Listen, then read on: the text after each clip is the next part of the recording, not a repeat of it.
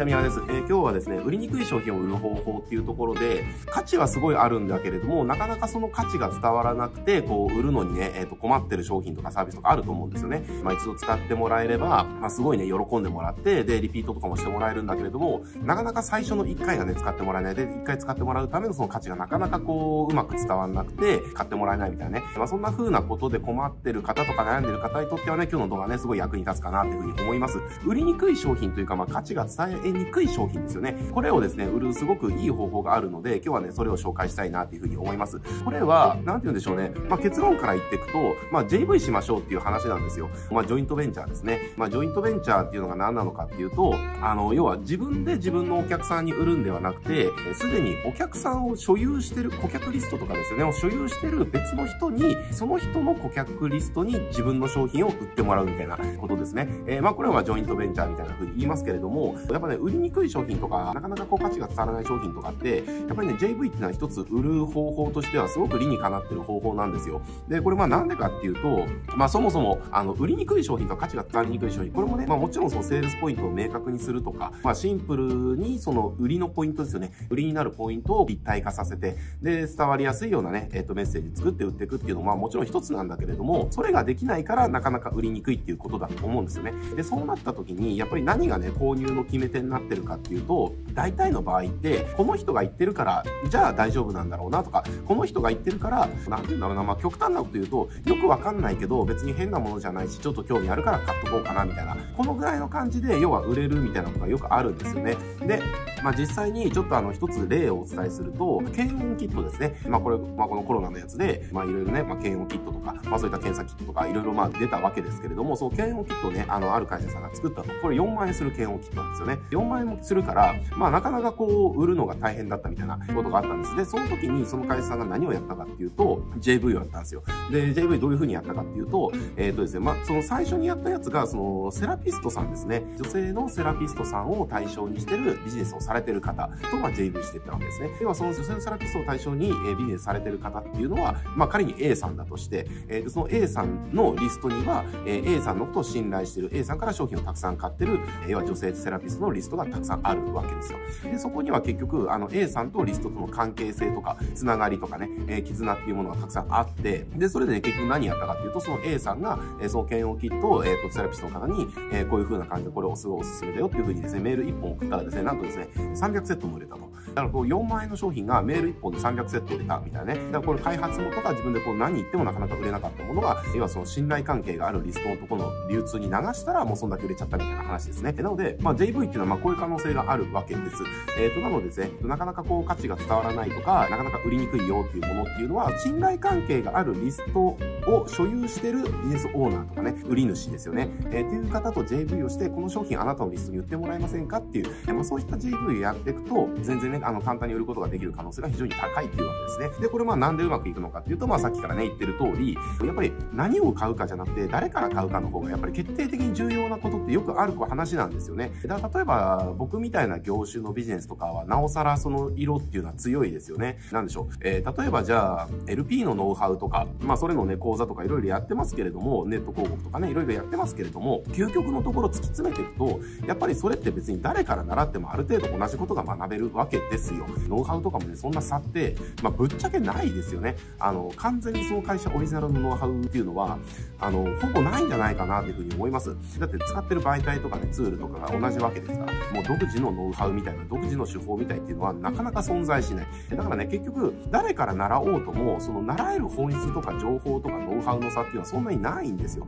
だけれども、すごくたくさん売れる人もいれば、売れない人もいる。で、これじゃあ何がその差を生んでるのって言ったら、誰から買うかのことですよね。何を買うかじゃなくて、例えばじゃあ LP のノウハウ、いろんな会社さんが出してるけれども、皆さんのところが一番ね、信頼できるから買うとかね、こういう話ってよくあるじゃないですか。品質の差はないんだけれども、一番信用してる、一番信頼できる人から買うみたいな話ってよくあると思うんです。これだからあの僕らみたいな情報ビジネスみたいなところじゃなかったとしても、普通のね、街のあのなんか食べ物屋さんとか、服屋さんとかね、まあそういったの全部あると思うんですよ。例えばどこで食べても同じラーメンかもしれないけれども、あそこのね、あの店主が気に入ってるからあそこに食べに行くとか、まあそういったのよくあると思うんですね。結局これじゃあ何がね、購入の決め手になってるかって言ったら、そう、誰から買うかですよね。何を買うかではなくて、誰から買うかっていうところが購入の決め手になってたりするわけです。これ結構ね、みんな見落としがちなんですけれども、その、何っていうところをどんなに突き詰めてっても、結局ね、最終人っていうのは、その、誰から買うかっていうところが、やっぱり非常に重要な、なんだろうな、重いウェイトを占めていくっていうのかな、なってるんで、売りにくい商品とかっていうのは、やっぱりそのね、超え方っていうのは、誰の部分を強化していく。だけれども、これ、今ね、自分が売ってるもので、リストとのね、その、誰から買うかっていう部分が強化できてないんであれば、じゃあそれ強化するために、じゃあ半年とか1年とかまた時間かかっちゃうわけですよ。えー、だからその時間を短縮するためには、すでにその関係性が持ってるリストを持ってる売り主と JV をするって感じですね。これをやってもらうと、全然ね、あの、売りにくい商品とか、なかなか価値が伝わらないよっていう商品を、えー、結構ね、簡単にすぐ売ることができたりしますので、まあ非常におすすめかなというふうにところ。で、あとは、まあこの JV のいいところっていうのは、例えばね、じゃあリスト0の人が、じゃあ0ベースで何かをビジネスを始めるってなった時に、やっぱりそのリストがない状態っていうのは、売る相手がいない状態ですから、売り先がないわけですよ。でまあ単純な話、じゃあリストが100ある人とリストがじゃあ1万ある人。じゃあこれ同じね、コンバージョン率で売ったとしたら、当然1万ある人の方がたくさん商品が売れるわけですよねっていう話ですよ。まあ、だから自分がリストがない状態でたくさん売ることってそもそも大変なんですよね。で、それをリスト集めようと思ったら、じゃあこれ例えばじゃあ広告で集めようと思ったら、じゃあ1万リストで、じゃあ1リスト1000円で1万リストで集めようと思ったら、まあそれだけお金1000万かかるわけですよね。じゃあ1000万ポンってね、すぐ出せるんだったらいいかもしれないけれども、まあなかなか普通そんな1000万ポンってね、広告費だけで出すっていうのはなかなか難しいかなと思います。えー、なので、まあそう考えていくと、結局のところ、そのリストを持ってる人ですよね。持ってる人に JV をこう持ちかけて、そのリストに自分の商品を売ってもらうっていうことをやって、えー、売り上げを上げていくっていうのは非常にね、理にかなってる方法かなっていうふうに思います。だし、まあもうちょっと言うと、戦略的にこの JV っていうのはどんどん活用していけるかなっていうふうに思うんですよ。まあちょっとね、詳しくは話せないですけれども、まあちょっと今僕があの個別でコンサルをさせていただいてるね、まあある治療院系の協会ビジネスをやられてる方がいらっしゃるんですけれども、まあそこの方と、まあ今、じゃあちょっとその治療家の方のために集客のノウハウとか教えるね、えっ、ー、と講座とかも開催したいんだ、みたいなまあ要望があったりするんですよね。で、だけどなかなか自分たちでこう開催できないと。えー、ってなった時に、例えばじゃあ僕らはそれを開催できるノウハウを持ってるわけですよね。あの治療家の方にマーケティングをしているっていうノウハウを持ってる。で、こうなった時に、えっ、ー、と JV したら何が起きるのかっていうと、例えば僕ら側のメリット。僕らのメリットはその治療家さんっていうリストを僕らが集めなくても、それを、そのリストを持ってる。しかもそのリストとの関係性をめちゃくちゃ深めてくれてるビジネスされてる方。まあ僕のコンサルでですね、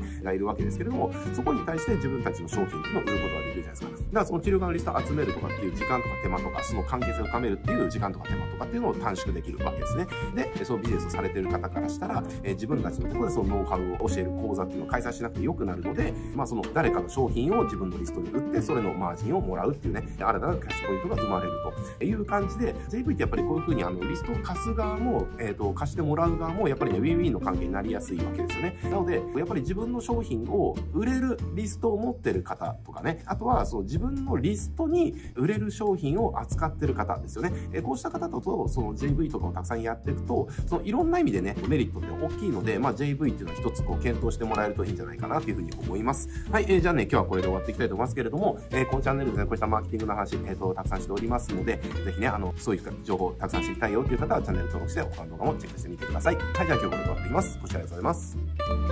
す。